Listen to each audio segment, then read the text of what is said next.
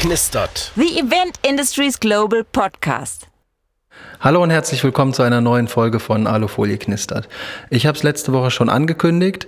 Heute geht es mal um ein etwas anderes Thema und da drin, ich bin davon zwar total fasziniert und überzeugt, aber nicht so wirklich firm. Und dann machte ich das, was man denn tut, wenn man ähm, oftmals mit anderen Dingen zu tun hat, die einen so selber nicht betreffen. Ich habe mir zwei Profis eingeladen. Und das sind der Manuel und der Jonas vom Podcast Bitcoin Verstehen. Hallo. Hallo, vielen Hallo. Dank für die Hallo, Einladung. Ja, vielen Dank. Sehr gerne. Ähm, vielleicht erzählt ihr den ZuhörerInnen erstmal ganz kurz, ähm, wer seid ihr, was macht ihr und warum macht ihr das vielleicht? Dann beginne ich mal. Ja, also wir haben, wie du schon gesagt hast, den äh, Bitcoin reinen Bitcoin Podcast Bitcoin verstehen ins Leben gerufen, den wir jetzt schon seit jetzt fast drei Jahren, also im Mai sind wir kriegen haben unser dreijähriges Geburtstags, ja, unser dreijährigen Geburtstag haben wir im Mai jetzt dieses Jahr und den haben wir vor drei Jahren, Anfang der Pandemie gestartet, 2020. Und ähm, in dem Podcast sprechen wir eigentlich relativ entspannt und locker über das Thema Bitcoin, was natürlich für die meisten immer noch etwas, ja, ich würde mal sagen, was sehr kompliziertes ist, etwas sehr weit hergeholtes ist. Und da versuchen wir eben die unterschiedlichen Grundlagen und die verschiedenen Themen Bitcoin so, ja, so einfach wie möglich darzustellen. Das ist unser Ziel dabei. Und ähm, das machen wir wöchentlich. Jeden Sonntag äh, veröffentlichen wir da eine Folge. Und äh, ja, wie gesagt, wir sind jetzt bei, glaube ich, was, du hast gesagt, du bist bei Folge 42 angekommen, hast du gesagt? Ja, ein bisschen mehr sogar. Ungefähr, genau. Ein Stückchen weiter bin ich schon. Ähm, ja. Und ja, genau. hin und weg. Da, genau, da hast du noch ein bisschen was vor dir, weil wir schon bei 150 jetzt sind.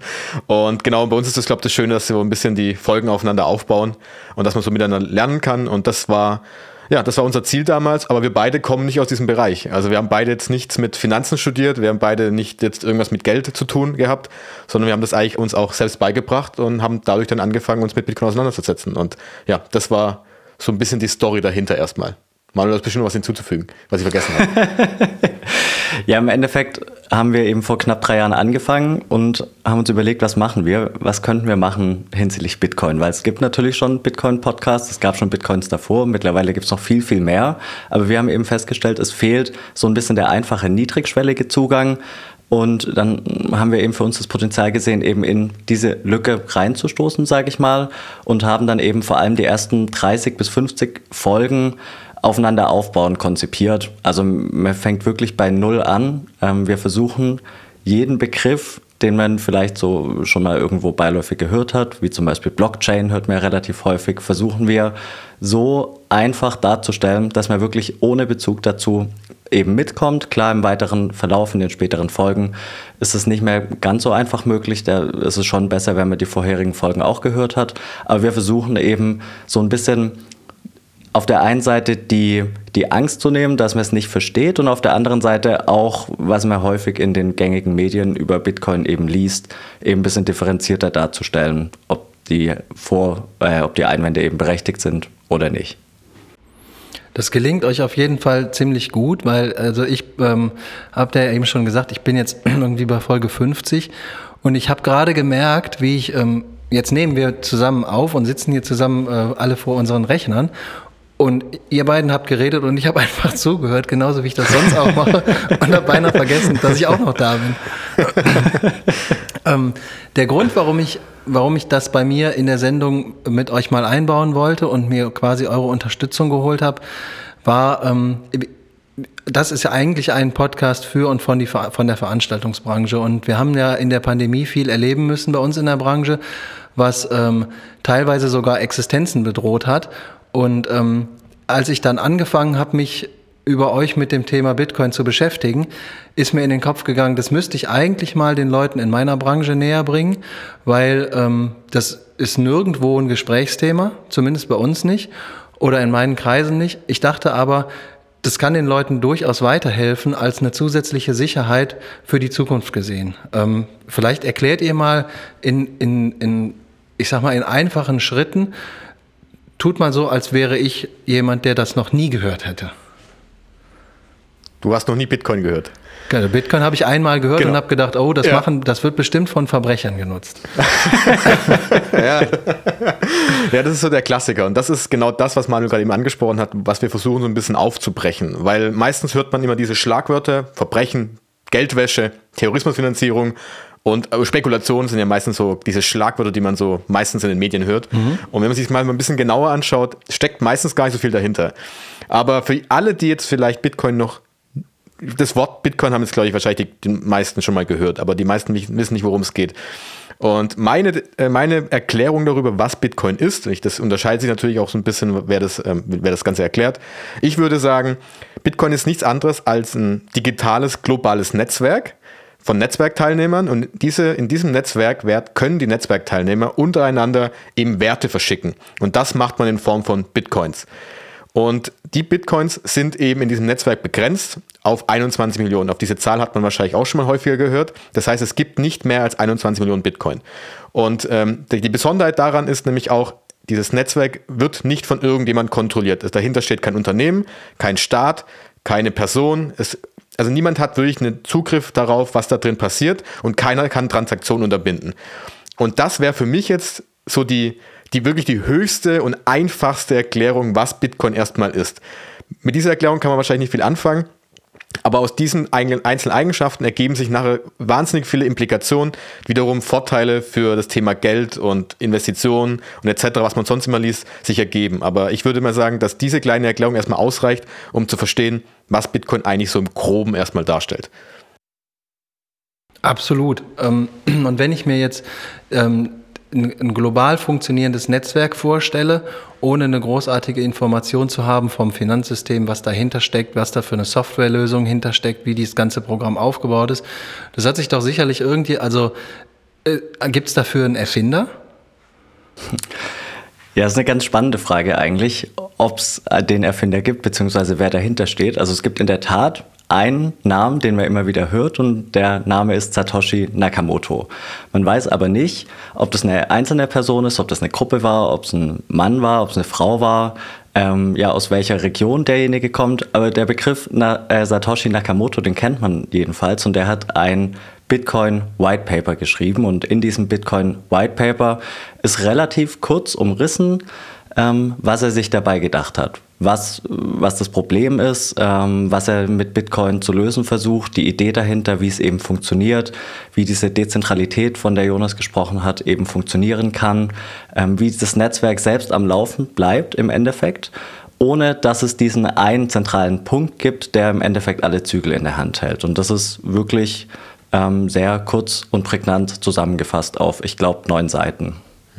Was man da hinzufügen muss, diese Person den Namen kennt man, man weiß nicht, wer dahinter steckt, was du ja schon gesagt, es weiß nicht, ob es eine Gruppe ist, ob es eine Frau ist oder ein Mann ist.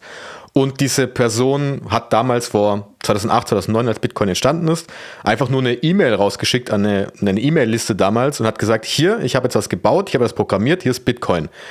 Und dann gab es noch so zwei, drei Jahre, in, dann gab es ein bisschen Kommunikation über eine Art Forum und dann kommt das Spannende und dann gab es einen Schlag und dann war die Person einfach verschwunden.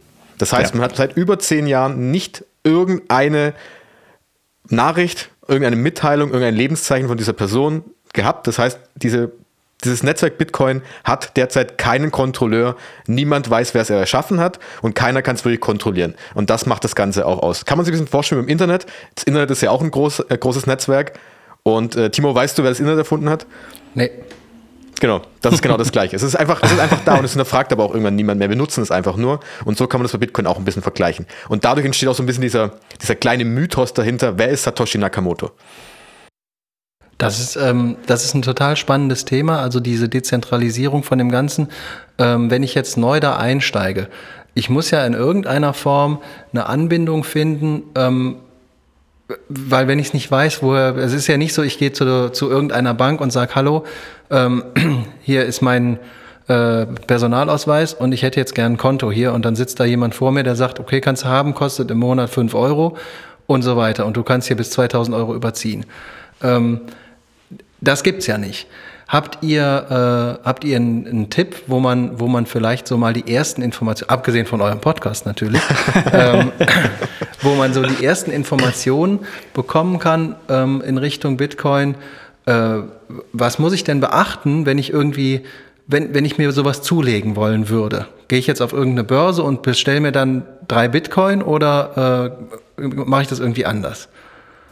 Im Endeffekt gibt es unterschiedliche Möglichkeiten, wie man Bitcoin kaufen kann und auch wie man sich über Bitcoin informieren kann. Im deutschsprachigen Bereich ist wahrscheinlich die ja, eine relativ niedrige Hürde der Podcast eben von uns, weil wir das eben am Anfang so aufgebaut haben, wie ich vorhin gesagt habe, dass man wirklich bei Null anfangen kann und so ein bisschen an die Hand genommen wird.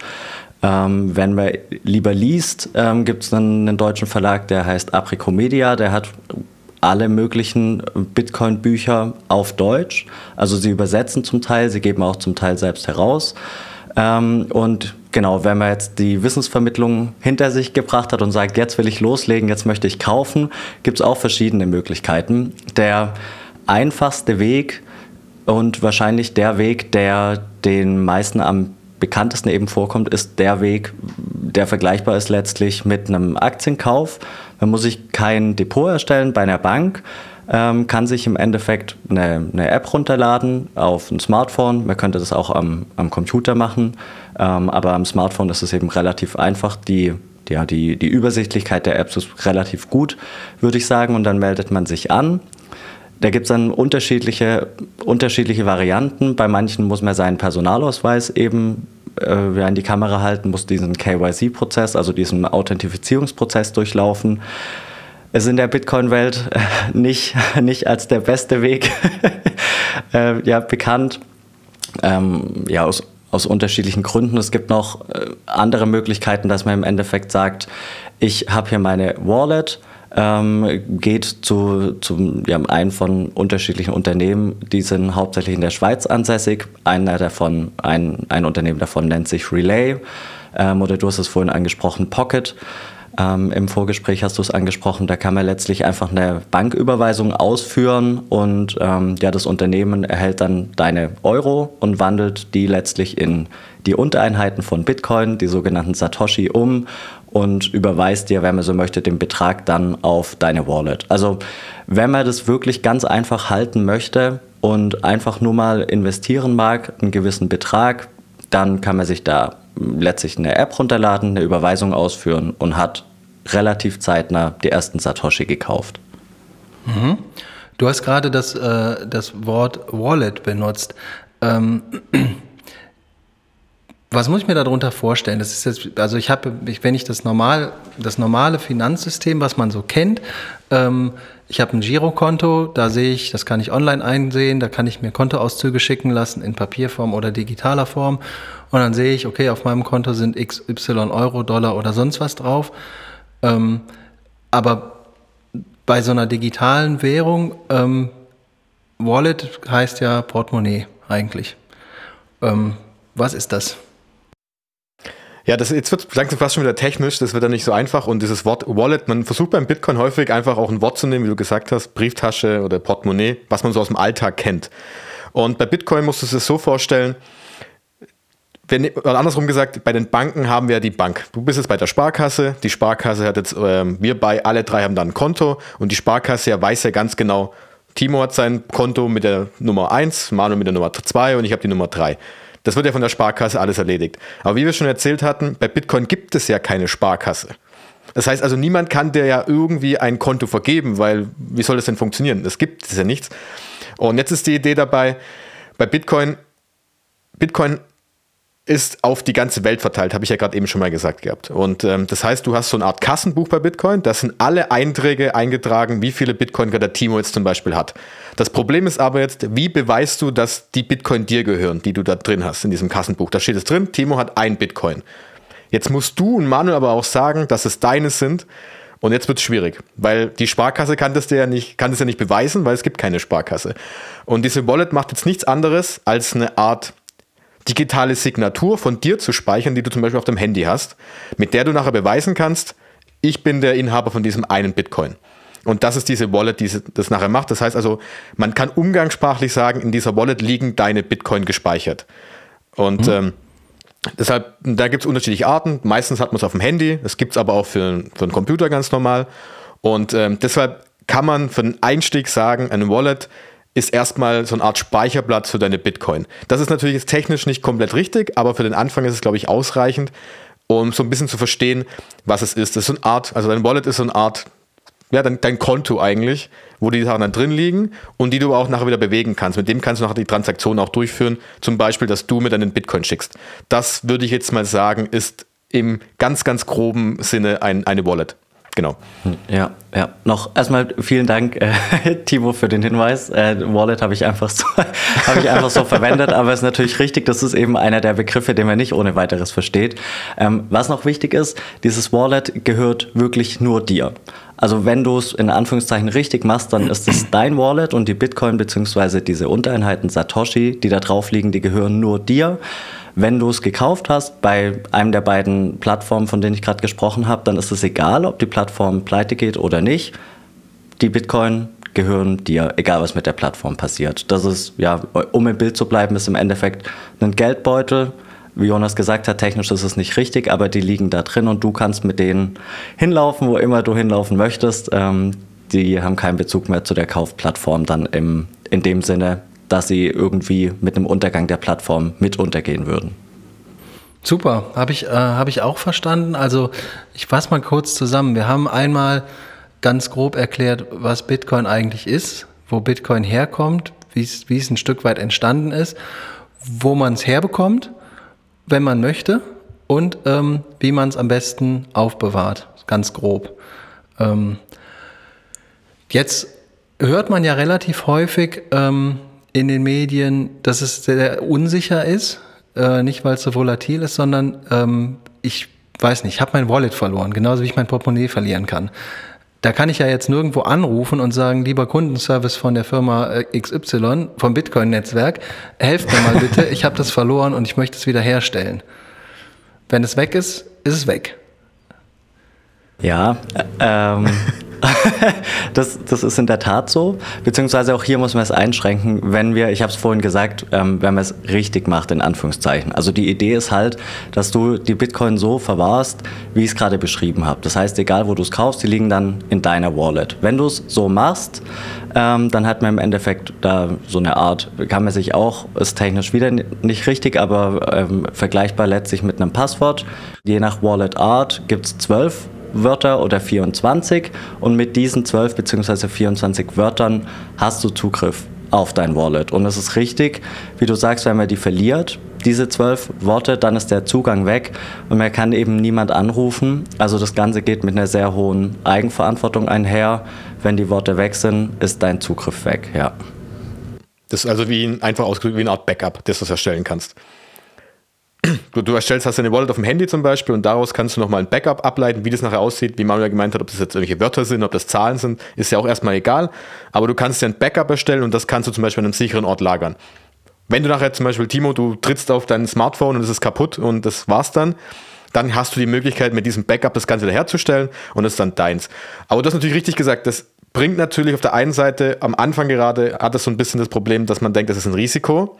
Auf der anderen Seite wir kennen es ja nur, ich kann dann bei der Sparkasse anrufen, mein, mein, meine EC-Karte ist gerade gesperrt oder ich habe sie verloren, dann wird es wieder hergestellt. Der Vorteil dabei ist aber auch, und jetzt gehen wir ein Stück, glaube ich, ein bisschen weiter noch, was ich sehr interessant finde, dass ich der Sparkasse gar nicht, es gibt ja keine Sparkasse und dieser Sparkasse muss ich auch nicht mehr vertrauen, weil du hast jetzt dein Geld bei der Sparkasse liegen und in dem Moment vertraust du dieser Sparkasse dein Geld an. Und wir haben jetzt die letzten Wochen ja gesehen, Bankenkrise, Manche Leute, Banken sind dann pleite gegangen, manche kamen nicht mehr auf die, konnten nicht mehr auf das Konto zugreifen.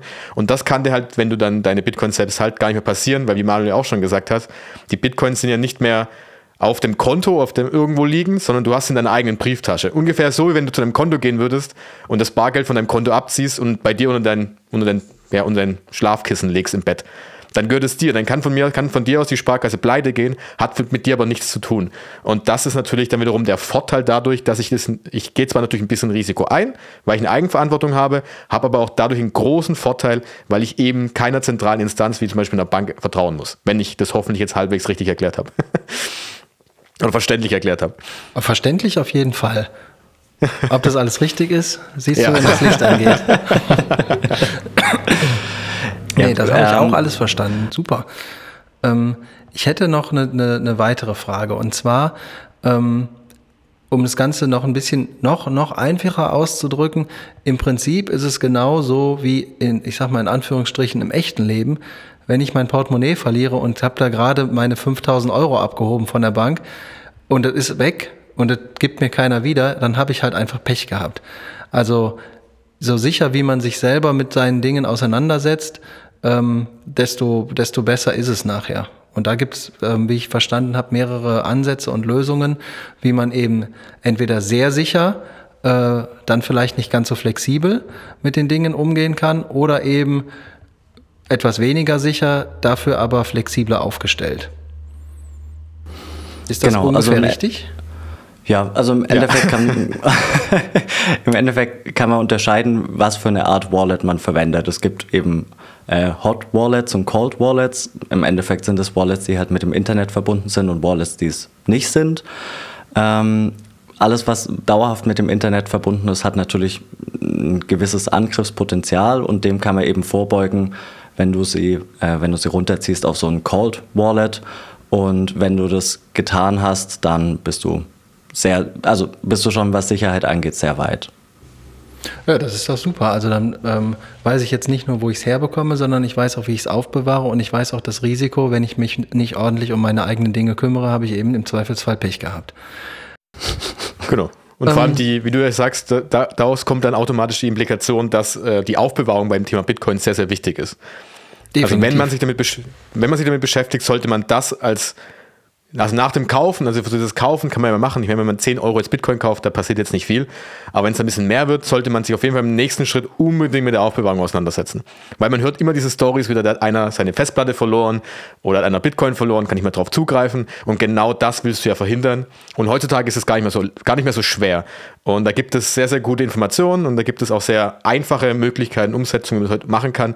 Deswegen also mein ganz, ganz großer Tipp an jemanden, der sich daran wagt an das Thema, diese Aufbewahrung, das auf jeden Fall im Kopf behalten und das auch sich mal ein bisschen sich ransetzen und auch wirklich auch die, die Zeit nehmen, in Ruhe sich anzuschauen und auch dann das umzusetzen.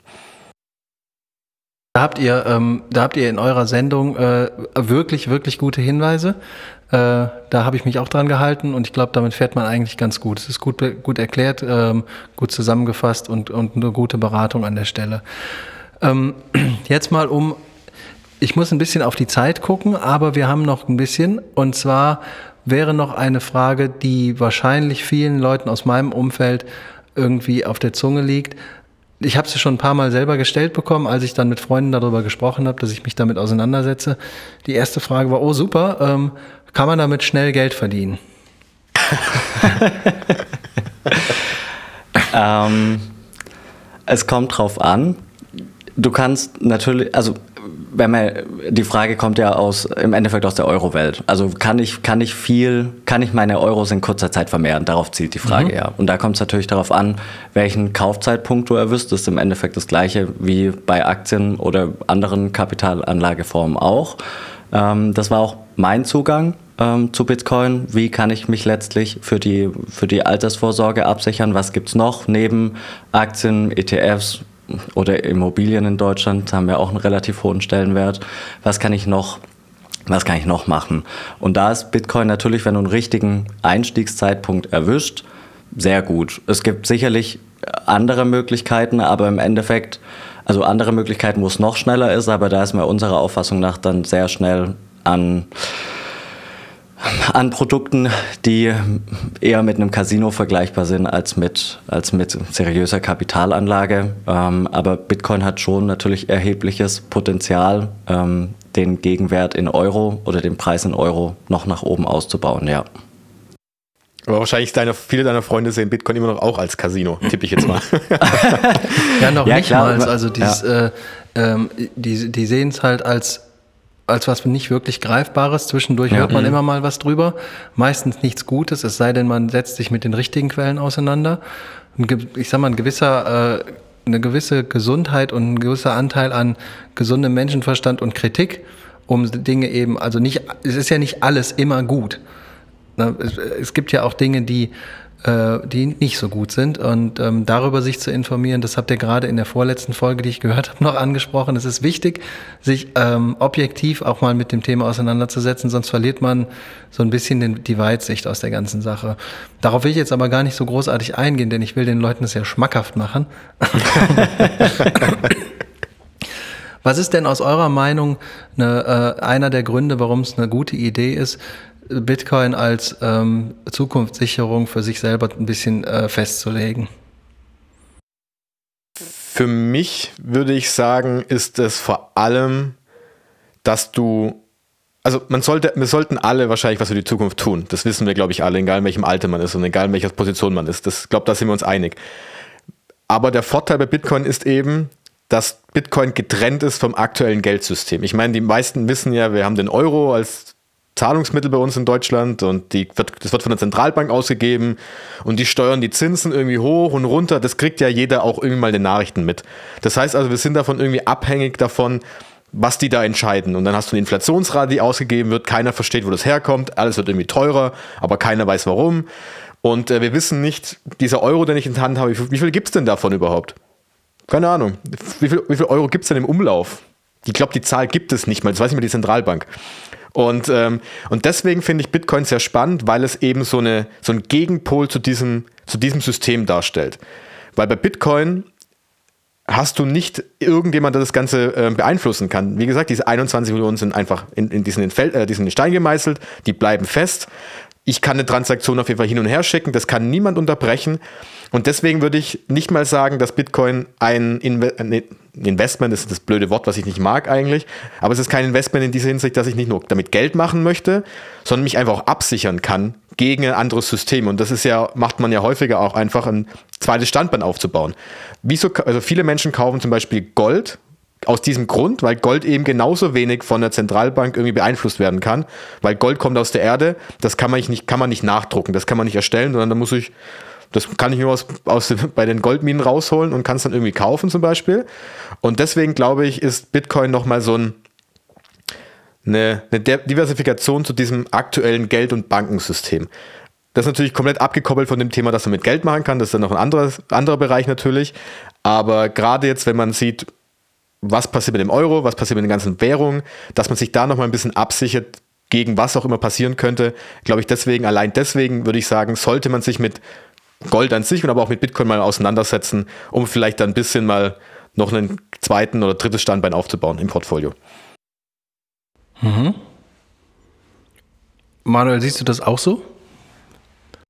Ich sehe es auch so, ja. Es erscheint, wenn man zum ersten Mal von Bitcoin hört, natürlich ein bisschen paradox, weil Jonas und ich jetzt irgendwie Bitcoin im Kontext Absicherung verwenden. Bitcoin im Zusammenhang mit Gold verwenden. Und wenn man das erste Mal von Bitcoin hört, sieht man eben ein Gut, das scheinbar aus dem Nichts erzeugt wird, das erfunden wurde von jemand, den es gar nicht gibt vielleicht oder von der Gruppe erfunden wurde. Man, hat, man weiß auf jeden Fall nicht, wer dahinter steht und das ist eben ein bisschen widersprüchlich. Aber im Endeffekt, im Endeffekt ist es so, dass es eben für mich die digitalste Version von Bargeld ist, die wir wahrscheinlich jemals bekommen werden. Und diese Eigenschaft kombiniert mit den Eigenschaften, die wir von Gold kennen. Und Gold ist ja nachweislich eben ein sehr sicherer Hafen in Krisenzeiten. Und wenn man sich etwas mehr mit der Thematik befasst, stellt man eben fest, dass Bitcoin sehr viele Eigenschaften von Gold hat, ähm, ein paar extra Eigenschaften hat, die Gold nicht hat. Und in, ja, diese Kombination ist eben einmalig und von daher würde ich da voll mitgehen bei den Aussagen von Jonas. Alles klar, kann ich auch absolut nachvollziehen. Ähm, jetzt, jetzt tue ich einfach mal so, als wäre ich jemand, der der ganzen Sache nicht offen gegenübersteht, der sich das zwar jetzt alles angehört hat, der würde dann vielleicht sagen, ja, das ist ja alles schön und gut, aber was habe ich denn jetzt davon, wenn ich die Euro, die ich übrig habe, investiere, äh, beziehungsweise ähm, in, in, in Bitcoin setze und ähm, das einfach aufhebe? Da weiß ich ja, jetzt nicht, was morgen passiert. Ich kann zwar sehen, was gestern und vorgestern passiert ist, aber wie sich das Ganze entwickelt. Wir leben in Deutschland. Es ist alles irgendwie Jammern auf einem echt hohen Niveau. ähm, wie würdet ihr so jemandem gegenübertreten, der, ähm, äh, klar, wenn jemand offensichtlich kein Interesse hat, dann hat eine Diskussion dazu überhaupt keinen Sinn. Aber ähm, aber ich zum Beispiel habe am Anfang das alles sehr skeptisch gesehen, bis nach Folge XY bei euch, wo ich dann gedacht habe, naja, äh, irgendwie stimmt es ja schon. Mhm. Also wie du sagtest, wenn jemand überhaupt keine Lust darauf hat, würde ich sagen, gut, ist doch in Ordnung. Also du musst, es zwingt dich niemand dazu, Bitcoin irgendwie anzuschauen und damit sich auseinanderzusetzen. Das ist ja das Schöne daran. Ähm, was ich machen würde, wäre, sich mal ein bisschen mit dem Thema, nicht mal mit Bitcoin auseinanderzusetzen am Anfang, mal einen anderen Ansatz zu wählen, sondern zu sagen, schau mal an, was der Euro denn zum Beispiel gerade für Eigenschaften hat. Oder was es bedeutet, wenn du eine Inflation von 8 bis 10 Prozent, die wir jetzt gerade haben, was das für dein Vermögen, für deine Guthaben auf deinem Bankkonto bedeutet. Das würde ich mal in dem Moment erstmal anschauen und auch mal zeigen, okay, was passiert damit? Beispiel, und da würde ich zum Beispiel auch rangehen und sagen, was passiert mit deinen 1000 Euro auf deinem Bank Bankkonto in, mit einer Inflation von 8 bis 10 Prozent, die wir jetzt ja schon länger haben, fast ein Jahr eigentlich mhm. schon. Und dann kommt man relativ schnell auf ein, also da, gehen meistens die Münde auf und die Augen auch, weil man dann merkt, okay, zum Beispiel die Kaufkraft, die dadurch ja, also die Kaufkraft schwindet dadurch ja, weil ja die Preise ansteigen, kann ich mir weniger kaufen mit den 1000 Euro. Und meistens ist es dann so, dass man merkt, dass es nach 20, 30 Jahren, dass man plötzlich nur noch die Hälfte kaufen kann. Und da fängt dann plötzlich bei vielen an zu rattern und so ein bisschen, oh, stimmt ja, das ist ja gar nicht so gut. Mhm. Und äh, das hat ja erstmal mit Bitcoin gar nichts zu tun, weil wenn ich jetzt jemand erklären würde, deshalb kauf Bitcoin, weil das im Preis ansteigt, zeigt er mir dann den Preisverlauf der letzten eineinhalb Jahre und sagt, Jonas, du bist so bescheuert, das Ding ist um 70 Prozent gefallen, das macht doch keinen Sinn. Völlig richtig, das ist auch richtig so, aber ich glaube, dass wenn man sich ein bisschen mit dem Thema Geld auseinandersetzt und welche, welche welche Auswirkungen das so auf dein alltägliches Leben auch hat. Jetzt, ob du jetzt Privatperson bist oder Unternehmer bist, ist ja egal eigentlich erstmal. Aber alle von uns haben irgendwie Vermögen auf einem Bankkonto liegen oder haben Vermögen in Euro liegen zum Beispiel. Und die Inflation trifft halt eben genau diese Vermögen. Und da würde ich mal ansetzen ein bisschen und dann kommst du relativ schnell auf Alternativen und dann kommst du auch relativ schnell irgendwann auf sowas wie Bitcoin, weil es andere Eigenschaften besitzt. Und äh, so würde ich jetzt Absolut. erstmal rangehen, wenn jemand da wirklich sehr, sehr zurückhaltend reagiert. Noch ähm, eine Ergänzung. Wir haben noch gar nicht oder haben vorhin äh, nicht richtig darüber gesprochen, was es dann eigentlich mit Bitcoin auf sich hat, wie es konzipiert ist. Wir haben es eingerissen, äh, wenn ich mich richtig erinnere, dass es begrenzt ist, aber vielleicht nochmal kurz und prägnant diese äh, diese Key Facts, diese harten Punkte, ähm, um eben auch das einzuordnen, was Jonas gerade angesprochen hat mit der Inflation, die wir eben im Euro bzw. im Dollar allgemein in dem Papiergeldwährungssystem haben. Bei Bitcoin ist es eben so, ähm, die vorhin angesprochene Geldmenge, die wir im Euro-Raum nicht richtig definieren können, ist bei Bitcoin eben fix, begrenzt auf 21 Millionen. Aktuell sind wir bei in etwa 19,3 Millionen, die schon in Umlauf sind. Und alle 10 Minuten durchschnittlich kommen 6,25 neue Bitcoin dazu. Das hat eben zur Folge, dass man genau weiß, wie viel Bitcoin gibt es zu welchem Zeitpunkt im, im Durchschnitt. Also manchmal kommen zwei, äh, zweimal 6,25 Bitcoin in kürzeren Abständen hinterher, aber dann wird das Netzwerk, was diese, was ja, ich möchte nicht zu tief ins Detail gehen, aber da werden auf jeden Fall Anpassungen vorgenommen, dass es wieder im Schnitt bei diesen zehn Minuten bleibt. Und es ist noch wichtig, in etwa alle vier Jahre halbiert sich dieser Betrag. Das heißt, man weiß also, alle zehn Minuten kommt eine gewisse Anzahl an neuen Bitcoin hinzu. In Summe nähert es sich dann 21 Millionen Bitcoin an und dieser Zeitpunkt wird das Jahr 2140 sein. Das heißt, aktuell haben wir in Bitcoin auch eine Art Inflation. Ähm, die liegt irgendwo bei 1,6, 1,8 Prozent. Und noch ein noch ein, ein, noch ein letztes Wort zu Bitcoin und den Untereinheiten. Ist im Endeffekt so, niemand zwingt einen dazu direkt, diesen ganzen Bitcoin zu kaufen. Wir haben es ja vorhin angesprochen, es gibt Bitcoin und die Untereinheit Satoshi, so wie Euro und Cent, nur dass wir eben im Euro 100 Cent gleich 1 Euro haben und bei Bitcoin ist es so, 100 Millionen Satoshi entsprechen einem Bitcoin. Das man das einfach so mal ein bisschen als Rahmen noch für sich äh, ja, abstecken kann, was es damit auf sich hat. Also, also ich muss, ähm, ich muss überhaupt nicht einen kompletten Bitcoin kaufen auf einmal. Ähm, nee. Weil für alle Leute, genau. die, sich das, die das jetzt zum ersten Mal hören, ähm, wenn man denen erklärt, wie viel ein Bitcoin jetzt gerade kostet, beziehungsweise wenn man das einfach mal googelt, äh, und man denkt dann, naja, ich kaufe mir mal irgendwie, ich habe mir mal überlegt, ich kaufe mir jetzt mal 10 Bitcoin, dann habe ich schon mal irgendwas. so, ähm, ja, ja. dann den, hat man ein Einfamilienhaus. Den, den, den, Fehler hatte ich damals nämlich auch gemacht, ganz, ganz am Anfang und hat es deswegen nicht gekauft. Aber wie du gesagt hast, nein, man kann auch äh, den, man kann auch theoretisch einen Euro in Bitcoin kaufen. Macht natürlich mhm. keinen Sinn, aber man kann mit 10 Euro anfangen, 25 Euro anfangen. Das heißt also, man muss nicht diese Jetzt wären es, glaube ich, gerade 25.000 Euro für einen Bitcoin. Musst du nicht machen, sondern du kannst wirklich auch sehr, sehr klein anfangen. Also das ist sehr angenehm. Das heißt, man muss da auch sich nicht komplett reinwerfen. Das heißt, also das Risiko ist sehr gering, um das einfach mal auszuprobieren. Weil ich glaube, das ist sehr, sehr wichtig, einfach mal in der Praxis mal anzufangen und mal einfach 10 Euro Bitcoin zu kaufen, mal ein bisschen rumzuspielen zum Beispiel auch und mal zu gucken, was so ein Wallet ist, wie das funktioniert. Und das hilft meistens sehr, sehr gut, da mal reinzukommen. Ja, das ist auf jeden Fall äh, ein, ein, wirklich guter Hinweis, weil ne, du hast es am eigenen Leib erfahren. Wenn man das nicht weiß und sieht, wie viel ein so ein Ding ja. kostet, dann ähm, überlegt man sich das vielleicht ganz kurz mal eben. Das investiert, das, das gibt man nicht mal eben so aus der Portokasse aus. Aber ich habe ähm, die meisten Sachen, die ich von euch erstmal wissen wollte, um, um meinen Zuhörern ähm, eine, eine guten Überblick zu bekommen oder zu verschaffen, habe ich jetzt mittlerweile.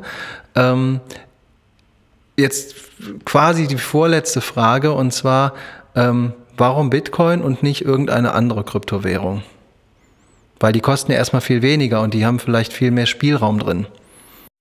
Ja, ja, ist eine gute Frage, ist auch nachvollziehbar. Ähm, auch hier, ohne zu sehr ins Detail zu gehen, im Endeffekt muss man da schon klar unterscheiden zwischen Bitcoin und den anderen Kryptowährungen. Bitcoin ist von der Art her, wie es konzipiert ist und mm, von den Eigenschaften, die es hat, wie gesagt, am ehesten vergleichbar mit Bargeld oder Gold, wird auch häufig bezeichnet als digitales Gold. Und bei den anderen Kryptowährungen ist es eben eher so, dass es von der Art her vergleichbarer ist mit einem Unternehmen, das dahinter steht, das irgendeinen Anwendungszweck hat, der auf den ersten Blick vielleicht ganz brauchbar zu sein scheint. Ähm, aber letztlich ist diese andere Kryptowährung vielleicht eher vergleichbar mit einer Aktie. Also, dass man dann irgendwelche Art Unternehmensanteile kauft. Aber Bitcoin beansprucht meiner Meinung nach für sich eben diese Eigenschaften, ein gutes Geld zu sein.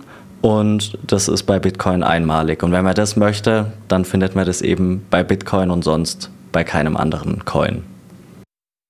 Und vor allem auch ist Bitcoin die älteste Kryptowährung, die erste, die es gab, also die in dieser Form ähm, auf der Welt ist und ähm, hat dadurch eben auch, konnte dadurch organisch wachsen einfach. Das war das erste, die größte vor allem auch. Ähm, die erste, die natürlich, meistens haben vielleicht auch schon gehört, die in El Salvador ist, ist ja auch jetzt schon als gesetzliches Zahlungsmittel angenommen worden, seit eineinhalb Jahren knapp. Das heißt, also das, das ist die größte, die es überhaupt auf dieser Erde gibt. Und dadurch ähm, würde ich, würde ich empfehlen, natürlich kann man sagen, wenn es darum geht, um mehr Geld zu machen, gibt es wahrscheinlich andere Kryptowährungen, die möglicherweise mehr im, im Preis steigen. Wenn man sich auch mit Bitcoin auseinandersetzt, und das hast du dann wahrscheinlich im Podcast ja bei uns hoffentlich auch mitbekommen, lernt man relativ schnell, dass es die anderen Kryptowährungen alle bestimmte Nachteile haben. Im Thema Vertrauen, wie Manuel angesprochen hast, ich vertraue dem Unternehmen, das dahinter steckt. Ich weiß nicht, wie, äh, ob die zum Beispiel jetzt die, An die Anzahl dieser Kryptowährungen erhöhen, also wie viel es davon gibt. Und das hat natürlich alles Nachteile. Und deswegen würde ich nach den letzten fünf, sechs Jahren, mit dem ich mit Bitcoin jetzt beschäftige, immer sagen, fangt erstmal mit Bitcoin an Schaut, dass ihr das so weit versteht, dass ihr wisst, worum es geht, welche Eigenschaften hinter steckt, weil dann fängst du dich automatisch auch an, mit Geld zu beschäftigen. Was ist ein gutes Geld? Was ist das überhaupt? Was ist überhaupt Geld? Ist auch so eine große Frage. Und dann werden sich einige deiner, deiner äh, Ideen, dass du sagst, oh, da gibt es ja noch andere Kryptowährungen, relativ schnell in Luft auflösen, weil du selbst dir dann die Antwort geben kannst und sagst, ah, Bitcoin kann das und die Kryptowährung XY hat ja da einen Nachteil, weil es zum Beispiel das und das macht. Und dann schließt es zum Beispiel wieder aus. Und ähm, genau, so würde ich dann mal rangehen und sagen, okay, erstmal auf Bitcoin konzentrieren. Das Thema ist groß genug. Merken wir ja gerade, wie schwer das eigentlich ist zu, zu erklären. Und danach kann man gerne mal weiterschauen. Aber wie gesagt, äh, danach werden die meisten Fragen sowieso selbst beantwortet werden. Danke für den Tipp. Also ähm, ich, ja, äh, das, das hat ja einen Grund, warum, habe ich ja am Anfang schon gesagt, warum äh, ich euch beide hier äh, dazugeholt habe, weil alles das, was ihr erzählt habt, habe ich natürlich bei euch schon mal gehört und habe das auch alles verstanden und verinnerlicht, aber äh, das heißt ja noch lange nicht, dass ich das weitergeben kann und deswegen ähm, an der Stelle jetzt nochmal, wir sind nämlich kurz vor Ende, ähm, möchte ich mich nochmal ganz herzlich bei euch bedanken, dass ihr euch dazu bereit erklärt habt, das mit mir hier zu machen.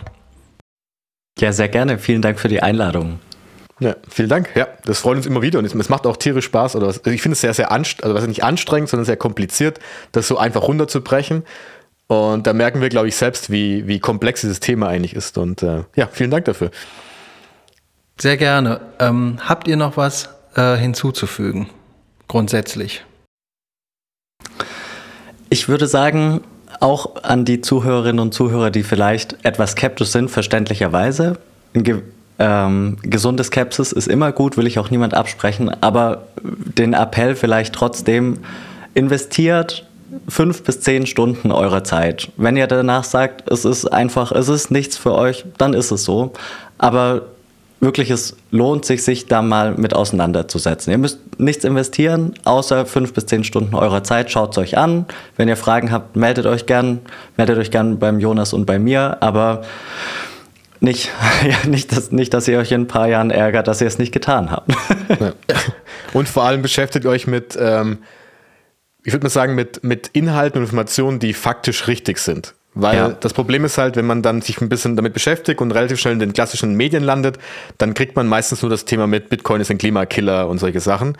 Und ich glaube, wir schicken dir am besten noch ein paar von uns, glaube ich, auch gute Quellen, wo wir sagen, die kann man am Anfang mal angucken, wo wir sagen, das ist wirklich auch objektiv mal beschrieben, was Bitcoin eigentlich ist, weil Bitcoin ist nicht perfekt, das hat Manuel ja auch schon gesagt, aber was ich immer sehr gut finde, dass man an das Thema mal rein objektiv rangeht, ohne dieses ganze Fremdmeinungen, die man dann in den Medien hört, einfach mal wie ich anschauen und wie Manuel auch gemeint hatte, wenn man nach ein paar Stunden, also man muss schon ein bisschen was lesen, weil sonst macht das keinen Sinn. Ja. Aber wenn es danach ist, hey, das ist nichts für mich, das passt nicht, gut, dann lass es einfach zur Seite liegen. Aber ich verspreche es, viele fangen dann irgendwann an und sagen, oh, das ist ganz interessant und dann gucke ich ein bisschen mehr weiter. Und wenn das dann so ist, dann ist es schön. Und wenn es aber nicht so ist, man hat ja nichts verloren. Anscheinend, äh, weil die meisten reden ja trotzdem über Bitcoin, anscheinend muss ja irgendwas dran sein. Deswegen sollte man es vielleicht mal ein bisschen anschauen. ja, absolut. Also verloren hat man definitiv nichts. Man wird dadurch auch nicht dümmer. Es ist auch keine Zeitverschwendung. Wenn es nicht passt, hast du recht, dann passt es nicht. Aber ähm, es lohnt sich auf jeden Fall. Klasse. Ja. So, ähm, ich habe eine obligatorische letzte Frage an euch, die stelle ich meinen, äh, allen meinen Gästen. Und zwar, möchtet ihr gerne noch jemanden grüßen?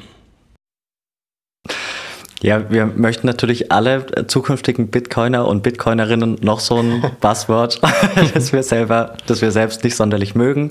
Sprich, jeder, der sich mit Bitcoin auseinandersetzen mag, in Zukunft schon auseinandersetzen wird, möchten wir natürlich herzlich grüßen.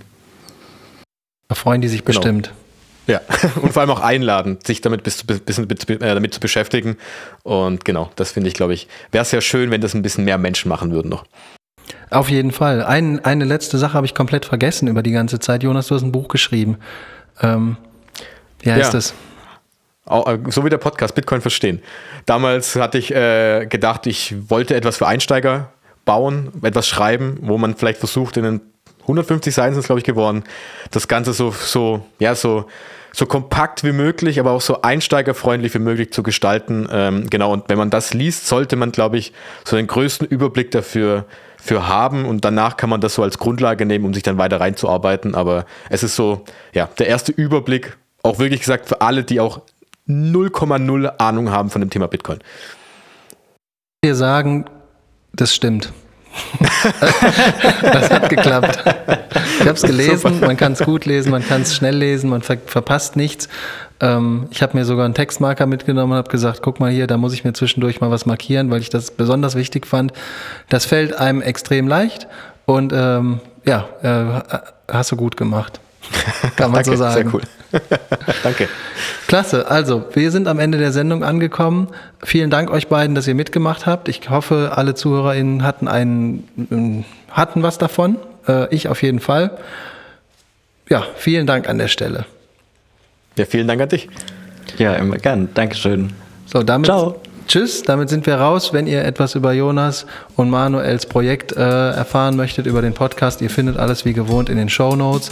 Ähm, ich packe euch noch ein paar Links damit rein, über die wir eben gesprochen haben. An der Stelle dann vielen Dank fürs Zuhören und ich hoffe, wir hören, sehen uns bald irgendwann mal wieder. Macht's gut.